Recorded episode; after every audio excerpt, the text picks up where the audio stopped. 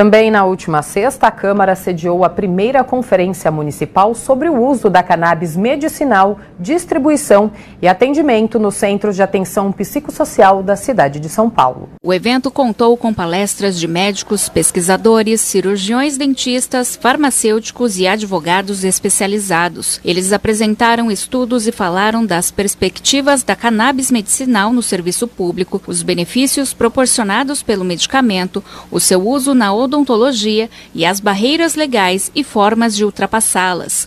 Houve ainda exposição de casos clínicos. Também foi apresentado o projeto de lei 604 de 2023, que trata da implantação da política municipal de uso de cannabis para fins medicinais e sua distribuição gratuita na capital, nas unidades de saúde públicas e privadas ou conveniadas ao SUS, o Sistema Único de Saúde. O autor da proposta é o vereador Dr. Adriano Santos, do PSB, que foi o proponente do evento.